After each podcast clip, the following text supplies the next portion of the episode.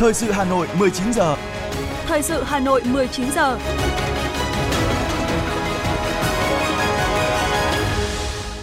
Kính chào quý vị và các bạn. Mời quý vị và các bạn cùng nghe chương trình Thời sự buổi tối của Đài Hà Nội với những thông tin đáng chú ý sau. Thủ tướng Phạm Minh Chính phát lệnh khởi công cao tốc Đồng Đăng – Trà Lĩnh. Kỳ vọng tương lai hợp tác tốt đẹp với Việt Nam trong năm mới 2024. Hàng triệu công chức, viên chức, người lao động được tăng lương trong năm mới. Trong phần tin thế giới có những tin chính.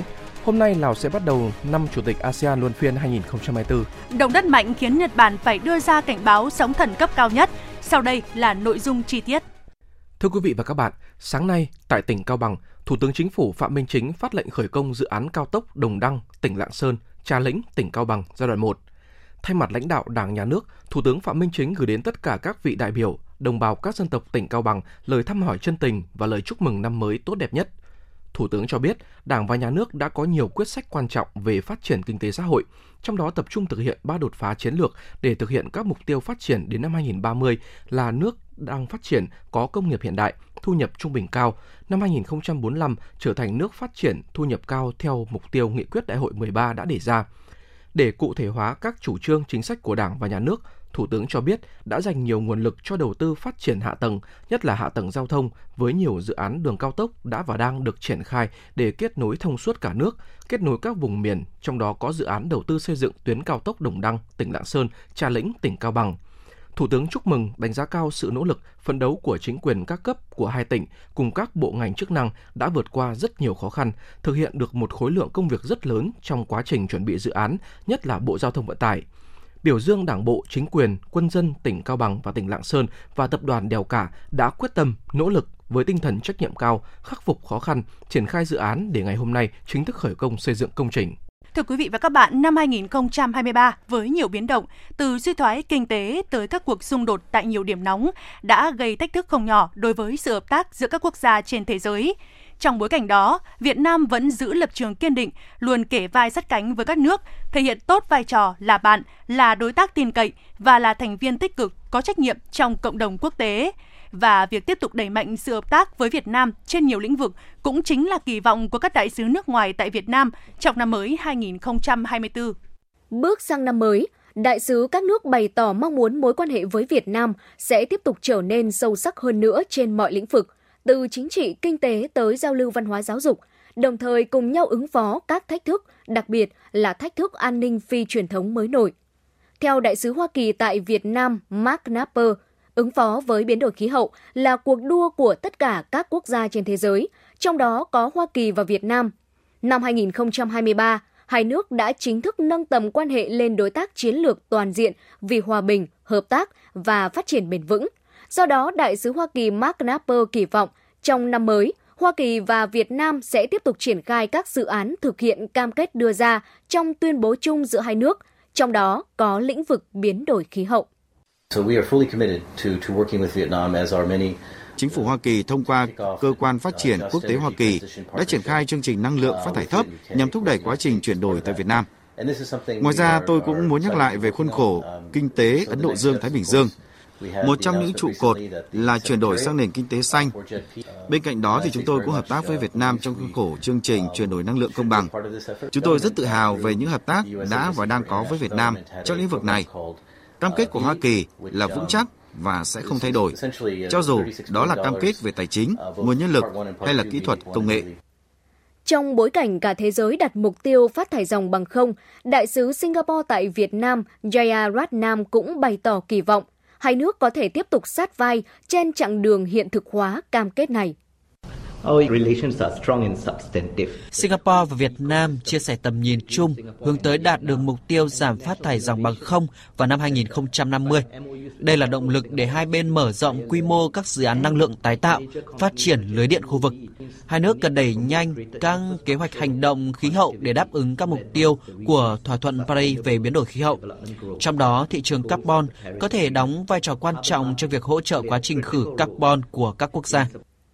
Còn với đại sứ Vương quốc Anh tại Việt Nam Ian Frew, năm 2023, Vương quốc Anh và Việt Nam kỷ niệm 50 năm thiết lập quan hệ ngoại giao và năm mới 2024 chắc chắn sẽ là điểm khởi đầu cho 50 năm tuyệt vời hơn nữa trong hợp tác giữa hai nước.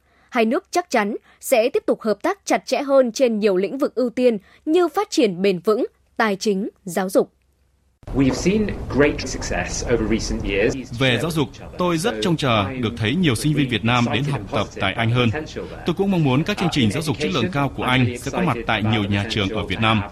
Ngoài ra, khi kinh tế Việt Nam phát triển hơn và đổi mới hơn, chúng ta cần hợp tác với nhau trong các lĩnh vực như công nghệ, năng lượng tái tạo, cũng như một số ngành có thể đóng góp cho sự phát triển kinh tế như dịch vụ tài chính chẳng hạn. Trong bối cảnh thế giới gặp nhiều thách thức khó lường, Việt Nam vẫn là điểm sáng trong phát triển kinh tế thế giới với lạm phát được kiểm soát, đời sống xã hội ổn định. Việt Nam cũng là một trong những nền kinh tế phát triển nhanh nhất ở châu Á và là đối tác rất quan trọng trong khu vực của Australia. Đại sứ Australia tại Việt Nam Andrew Goleginowski kỳ vọng, trong năm mới, hai nước có thể tiếp tục phát huy lợi thế sẵn có về hợp tác thương mại, phát triển công nghệ viễn thông và đặc biệt là mở rộng hợp tác trong lĩnh vực giáo dục. Một lĩnh vực mà tôi đặc biệt kỳ vọng hai nước phát triển hơn nữa đó là hợp tác giáo dục. Trong cuộc trao đổi với Bộ trưởng Giáo dục của các bạn, tôi đã nêu vấn đề là trong 23 năm qua, chỉ có một trường đại học Australia mở cơ sở tại Việt Nam, đó là Đại học RMIT. Chúng ta cần làm nhiều hơn thế nữa. Vì vậy, tôi hy vọng có thể làm việc chặt chẽ hơn nữa với các nhà quản lý giáo dục của Việt Nam để xây dựng một khuôn khổ hợp tác có thể tạo điều kiện cho nhiều trường đại học quốc tế khác, đặc biệt là của Australia được thành lập tại Việt Nam. Nhìn lại năm 2023, đại sứ các nước đều nhận định Việt Nam đã tích cực phối hợp cùng các nước đối tác cả trong các dự án hợp tác song phương và trên các diễn đàn đa phương – từ đó đạt được nhiều thành tựu, đóng góp cho sự phát triển của mỗi quốc gia và của cả thế giới. Hướng đến tương lai, các đại sứ đều lạc quan kỳ vọng vào những kết quả hợp tác tốt đẹp hơn nữa trong năm mới 2024.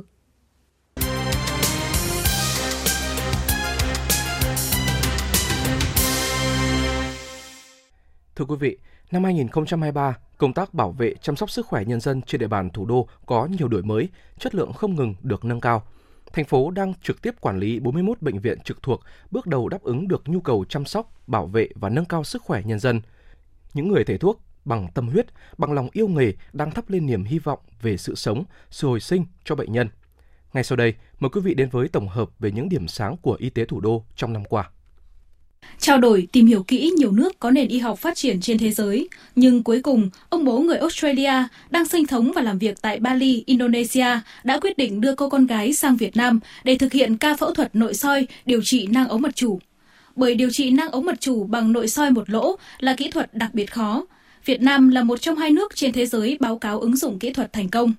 Phó giáo sư tiến sĩ Trần Ngọc Sơn, Phó Giám đốc Bệnh viện Đa khoa Sanh Pôn, hiện là một trong hai bác sĩ đi đầu thế giới về thực hiện kỹ thuật này. Nhìn con gái được điều trị khỏi bệnh với vết mổ nhỏ và nhanh chóng hồi phục, diện trang phục áo dài truyền thống Việt Nam là món quà bệnh viện Sanh Pôn tặng bé, anh Rob Warren không giấu được niềm vui. Con tôi bị mắc bệnh này, vợ chồng tôi lo lắng đã tìm hiểu trong nước và các nước lân cận nhưng cũng chưa yên tâm. May mắn tôi xem trên mạng khi tôi biết được bác sĩ Sơn của bệnh viện Sanh Pôn bên Việt Nam đã thực hiện thành công nhiều ca bệnh khó này. Ngay từ khi con tôi đến nhập viện Sanh Pôn, tôi thấy sự đón tiếp rất là tốt. Nhìn chung, tôi thấy chất lượng điều trị và dịch vụ ở đây tuyệt vời trên cả mong đợi của chúng tôi. Vợ chồng tôi rất hạnh phúc và cảm ơn bác sĩ Sơn và bệnh viện. À, cái bệnh này thì phẫu thuật là một phức tạp, đòi hỏi trước là đến bây giờ và đa số trung tâm ở nước ngoài thì chủ yếu vẫn là mổ mở. Nên nó sẽ một lỗ tức là chúng tôi đưa ba cái dụng cụ qua một vết mổ rất nhỏ rốn thôi. Uh, thường là dưới 2 cm thì cái rốn và cái sẹo tự nhiên. Thì khi mà nó liền đi thì con không để lại sẹo. Thì như vậy bệnh nhân mổ. Nhưng nhìn như là chưa mổ.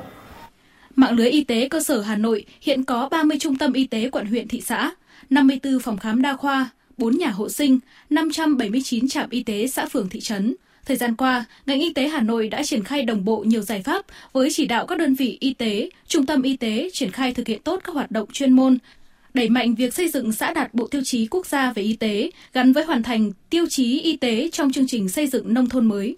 Đặc biệt, mô hình bệnh viện chị em cũng được ngành y tế thủ đô thí điểm và bước đầu mang lại hiệu quả điều trị tích cực, nhất là với các bệnh nhân ở các huyện xa trung tâm như Ba Vì.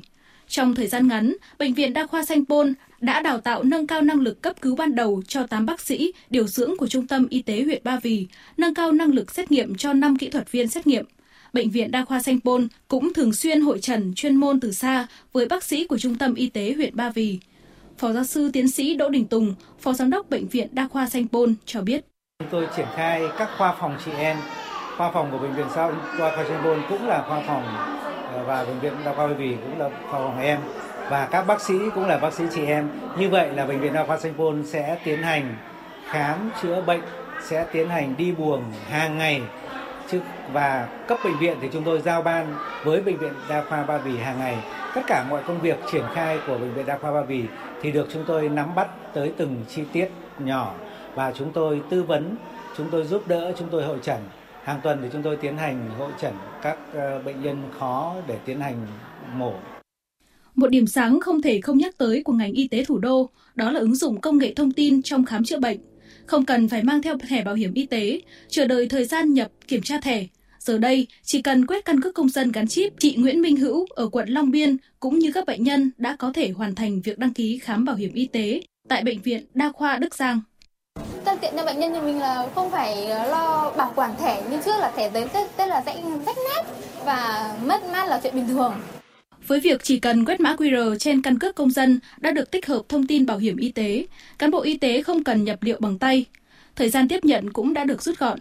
Đặc biệt, thông tin công dân đã được xác thực, đối chiếu tự động với cơ sở dữ liệu quốc gia về dân cư sẽ chống được việc trục lợi quỹ bảo hiểm. Bà Ngô Thị Hiểu Minh, trưởng phòng kế hoạch Bệnh viện Đa khoa Đức Giang nói. Bệnh viện vẫn đang triển khai ba hình thức. Một là có thẻ bảo hiểm y tế giấy và giấy tờ tùy thân. Hai là có thẻ căn cước công dân gắn chip thì bệnh viện cũng sẽ tiếp nhận. Và ba nữa là không có thì bệnh nhân à, sẽ lại phải đăng nhập trên cổng. Nếu mà tích hợp được vào một cái căn cước công dân thì bệnh nhân đến thì rất là tiện lợi vì hầu như ai cũng mang cái căn cước công dân bên người. Năm 2024, ngành y tế Hà Nội sẽ hướng tới mục tiêu mới, trong đó chủ động dự báo tình hình dịch bệnh, xây dựng và triển khai các kế hoạch phòng chống dịch nhanh chóng, phù hợp, nâng cao chất lượng khám chữa bệnh theo hướng đổi mới phong cách thái độ phục vụ của cán bộ y tế hướng tới sự hài lòng của người bệnh. Trong đó, trọng tâm là triển khai các kỹ thuật mới, hiện đại, tiên tiến, song song là xây dựng mô hình bệnh viện thông minh, triển khai hoàn thiện bệnh án điện tử tại các cơ sở khám chữa bệnh, nâng cao chất lượng nguồn nhân lực, chú trọng công tác đào tạo, bồi dưỡng về trình độ quản lý, quản trị chuyên môn nghiệp vụ cho cán bộ y tế.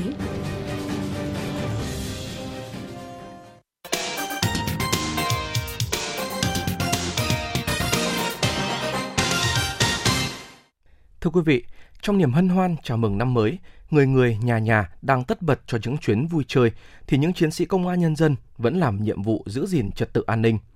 Giữa dòng người xuôi ngược, họ lặng lẽ giữ bình yên trên mọi nẻo đường với tinh thần thức cho dân ngủ, gác cho dân vui chơi để mọi người hưởng niềm vui xuân trọn vẹn.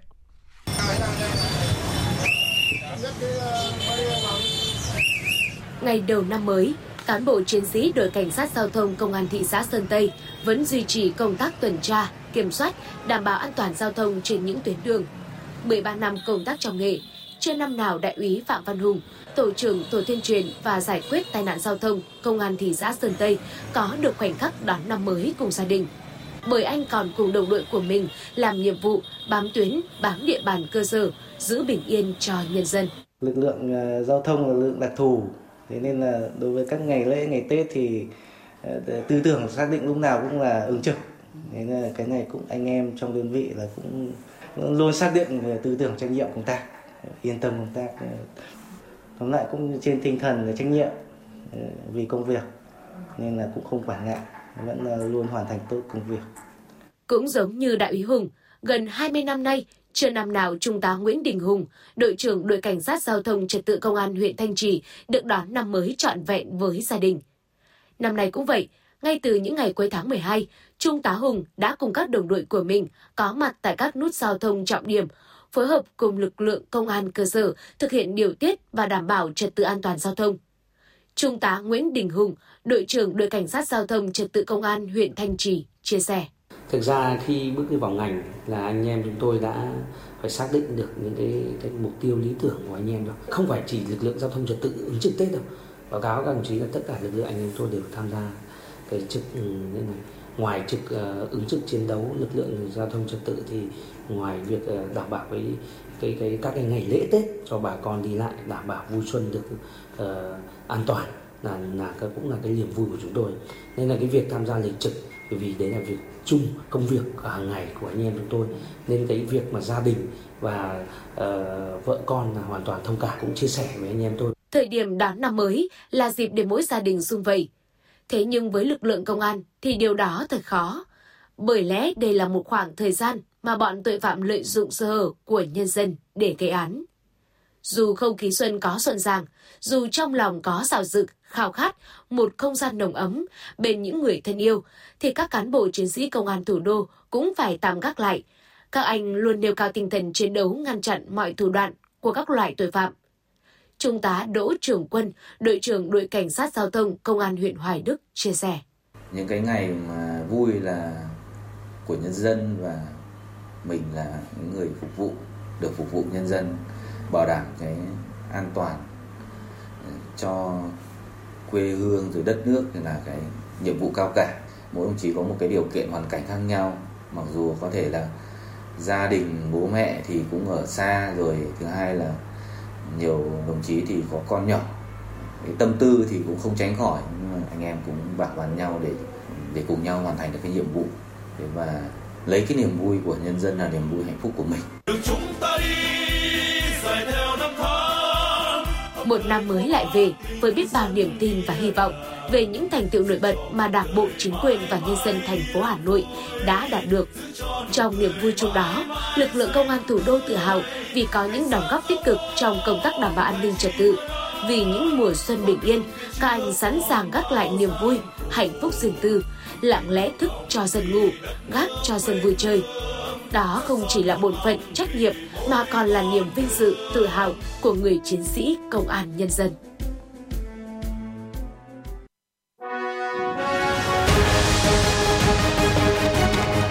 Thời sự Hà Nội, nhanh, chính xác, tương tác cao. Thời sự Hà Nội, nhanh, chính xác, tương tác cao.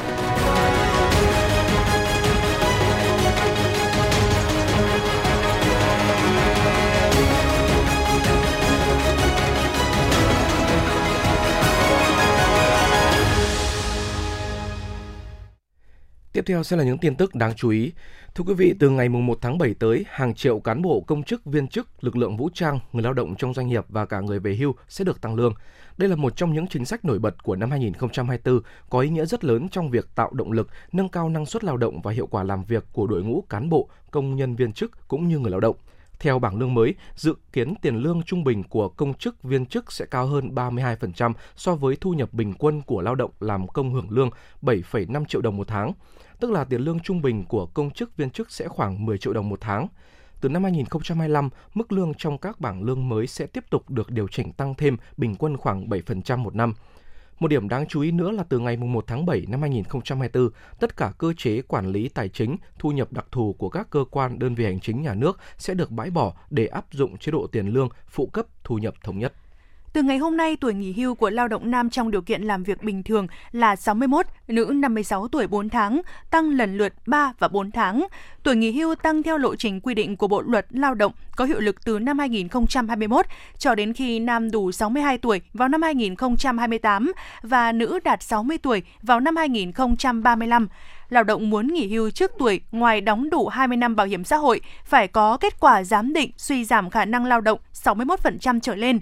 Người không đủ tỷ lệ suy giảm trên không đủ điều kiện về hưu sớm. Thời gian nghỉ trước không quá 5 năm với lao động suy giảm từ 61% đến dưới 81% và không quá 10 tuổi với người suy giảm trên 81%. Với mỗi năm nghỉ hưu trước tuổi, lao động sẽ bị trừ 2% tỷ lệ hưởng lương hưu. Theo quy định tại thông tư 66/2023 của Bộ Công an, các hình thức tiếp nhận hồ sơ đăng ký cư trú từ ngày hôm nay gồm trực tiếp tại cơ quan đăng ký cư trú, online qua cổng dịch vụ công hoặc dịch vụ công trực tuyến khác hoặc qua ứng dụng VNeID. Trong đó quy định cũ chỉ quy định các hình thức tiếp nhận hồ sơ đăng ký cư trú gồm thực hiện trực tiếp tại cơ quan đăng ký cư trú hoặc thực hiện online thông qua cổng dịch vụ công quốc gia hoặc của Bộ Công an hoặc quản lý cư trú.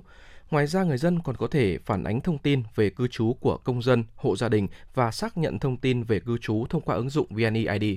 Theo thông tin từ Bộ Giáo dục và Đào tạo, tiếp tục thực hiện quyết định của Bộ Chính trị về giao bổ sung biên chế giáo viên cho các địa phương giai đoạn 2022-2026. Năm 2024, các địa phương sẽ tiếp tục được giao bổ sung 27.800 biên chế giáo viên, góp phần giải quyết tình trạng thiếu giáo viên ở các trường mầm non, phổ thông. Theo đó, Bộ sẽ tích cực phối hợp với các bộ, ngành đổi mới cơ chế, chính sách tuyển dụng, sử dụng, đãi ngộ, trọng dụng nhân tài công tác trong ngành giáo dục, bảo đảm các điều kiện về vật chất và tinh thần để nhà giáo, cán bộ quản lý yên tâm công tác, cống hiến và thu hút được nhiều người giỏi vào ngành giáo dục. Bên cạnh đó, Bộ Giáo dục và Đào tạo cũng sẽ tiếp tục thực hiện các giải pháp nhằm bảo đảm đủ số lượng giáo viên theo định mức quy định, đổi mới mô hình, phương thức đào tạo, bồi dưỡng đội ngũ theo hướng phát triển năng lực, đạo đức nghề nghiệp, đáp ứng yêu cầu đổi mới giáo dục.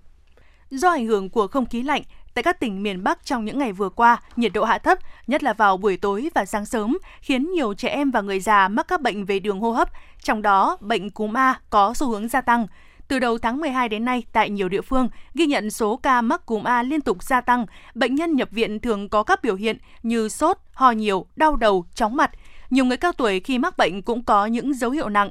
Hiện bệnh cúm mùa đang bùng phát ở nhiều địa phương, do đó bác sĩ khuyến cáo mọi người nên đeo khẩu trang khi ra đường và hạn chế đến nơi đông người.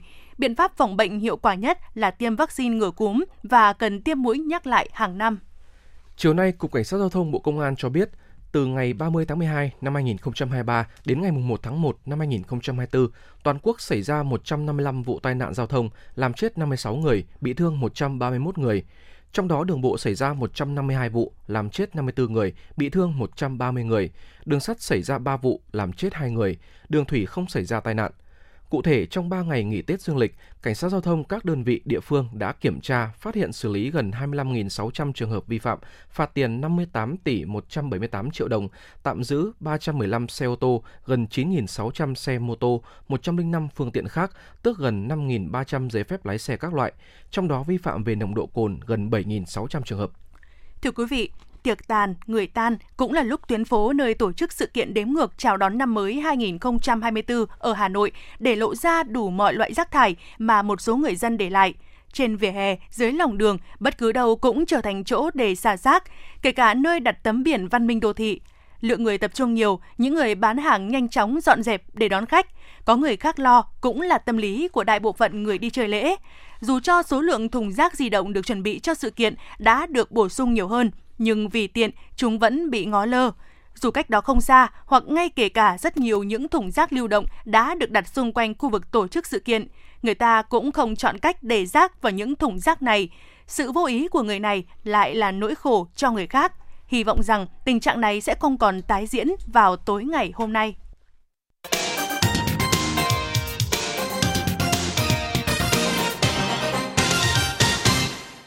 Xin được chuyển sang phần tin thế giới. Hôm nay Lào sẽ bắt đầu năm chủ tịch ASEAN luân phiên năm 2024. Trong lần thứ ba giữ chức chủ tịch kể từ khi gia nhập ASEAN, Lào sẽ tập trung đẩy mạnh xây dựng cộng đồng ASEAN, tăng cường kết nối trong bối cảnh khu vực và thế giới có nhiều biến động. Cùng với những ưu tiên về thúc đẩy phục hồi kinh tế các nước hậu Covid-19, những vấn đề nóng của khu vực và thế giới cũng sẽ được đưa ra thảo luận tại các hội nghị trong năm Lào làm chủ tịch ASEAN. Theo Phó Thủ tướng Bộ trưởng Ngoại giao Lào Selum Say Khomasit, chỉ có gắn kết tăng cường các hợp tác ASEAN và các nước đối tác, đối thoại mới có thể giải quyết được những thách thức hiện tại và đổi mới một cách hiệu quả. Phát biểu trong thông điệp năm mới 2024, Thủ tướng Singapore Lý Hiển Long cho biết ông sẽ chuyển giao chức vụ Thủ tướng cho Phó Thủ tướng Lorin Wong trong năm nay. Theo Thủ tướng Lý Hiển Long, đây không phải lần đầu tiên Singapore tiến hành chuyển giao thế hệ lãnh đạo, song quá trình chuyển đổi luôn phức tạp và tế nhị. Không chỉ người dân Singapore mà cả các quốc gia khác đang theo dõi liệu thế hệ lãnh đạo mới sẽ gắn kết các tầng lớp nhân dân cũng như định hình Singapore như thế nào trong những năm tới. Do đó, Thủ tướng Lý Hiển Long kêu gọi người dân Singapore đoàn kết, ủng hộ và hỗ trợ ban lãnh đạo mới do ông Lorin Gong làm hạt nhân để cùng xây dựng Singapore là quốc gia tự cường, năng động và công bằng. Ủy ban bầu cử Congo cho biết Tổng thống nước này Felix Tshisekedi đã tái đắc cử với hơn 70% phiếu bầu. Cuộc bầu cử tại Congo có hơn 40% cử tri đi bỏ phiếu, tức là khoảng 18 triệu người. Người đứng đầu cuộc bầu cử Denis Kadima cho biết kết quả kiểm phiếu sẽ được gửi đến Tòa án Hiến pháp Congo để xác nhận. Các ứng cử viên phe đối lập phản đối kết quả sẽ có 2 ngày để gửi yêu cầu của mình. Sau đó, Tòa án Hiến pháp có 7 ngày để quyết định. Kết quả cuối cùng dự kiến sẽ có vào ngày mùng 10 tháng 1 tới và Tổng thống dự kiến sẽ tuyên thệ nhậm chức vào cuối tháng 1 năm 2024. Congo đã trải qua các cuộc bầu cử gây tranh cãi có thể biến thành bạo lực trong quá khứ. Trong khi đó, nhiều người dân nước này không mấy tin tưởng vào các thể chế của đất nước. Hôm qua, Ngoại trưởng Iran Abdul Lahian và người đồng cấp Anh David Cameron đã có cuộc điện đàm về tình hình căng thẳng gia tăng ở Biển Đỏ cũng như cuộc xung đột Israel-Hamas tại giải Gaza. Theo một tuyên bố từ Bộ Ngoại giao Iran, Ngoại trưởng nước này trong cuộc điện đàm đã cáo buộc Mỹ và một số nước phương Tây áp dụng tiêu chuẩn kép, trong khi để Israel giết phụ nữ và trẻ em ở giải Gaza, nhưng lại coi việc dùng tàu của Israel ở Biển Đỏ là gây nguy hiểm cho an ninh của tuyến đường thủy kinh tế. Ngoại trưởng Anh David Cameron cũng bày tỏ quan điểm của Anh về những diễn biến ở Gaza và Biển Đỏ, đồng thời kêu gọi Iran giúp ngăn chặn sự leo thang xung đột giữa Israel và Hamas, đảm bảo an ninh hàng hải trong khu vực. Iran và Nga đã chính thức từ bỏ đồng đô la Mỹ trong thanh toán chung sau khi hai nước hoàn tất thỏa thuận giao dịch bằng đồng rúp và đồng rial. Iran và Nga, hai nước đều chịu lệnh trừng phạt của Mỹ, lần đầu tiên công bố kế hoạch sử dụng đồng tiền quốc gia tương ứng của họ thay vì đồng đô la Mỹ trong thương mại song phương vào tháng 7 năm 2022. Đầu tuần qua, các thành viên của Liên minh Kinh tế Á-Âu do Nga đứng đầu đã ký hiệp định thương mại tự do chính thức với Iran. Theo cơ quan khảo sát địa chất Mỹ và cơ quan khí tượng Nhật Bản, một trận động đất mạnh 7,5 độ đã xảy ra ở Nhật Bản chiều nay, gây ra cảnh báo sóng thần. Trận động đất có tâm chấn ở độ sâu 10 km xảy ra vào lúc 16 giờ 10 phút theo giờ địa phương, cách Anamizu ở tỉnh Ishikawa khoảng 42 km về phía đông bắc. Cơ quan khí tượng Nhật Bản đã đưa ra cảnh báo sóng thần dọc khu vực bờ biển phía tây của nước này. Theo NHK, cảnh báo sóng thần kêu gọi người dân nhanh chóng rời khỏi các khu vực ven biển của quận Ishikawa, Niigata, Toyama và Yamagata với những con sóng cao hơn 1,2 mét ập đến cảng Wajima của bán đảo Noto ở Ishikawa, nơi cảnh báo sóng thần lớn hiếm hoi được đưa ra.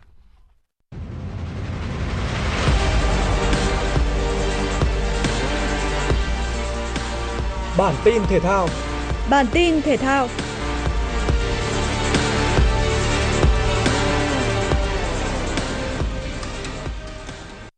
Tiếp đón Bournemouth tại vòng 19 ngoại hạng Anh, Tottenham nhập cuộc với lối chơi tấn công tốc độ từ đầu. Ngay từ phút thứ 9, tiền vệ Papesa nhanh chân cướp bóng ở rìa vòng cấm, tung cú sút mạnh mở tỷ số cho đội chủ nhà.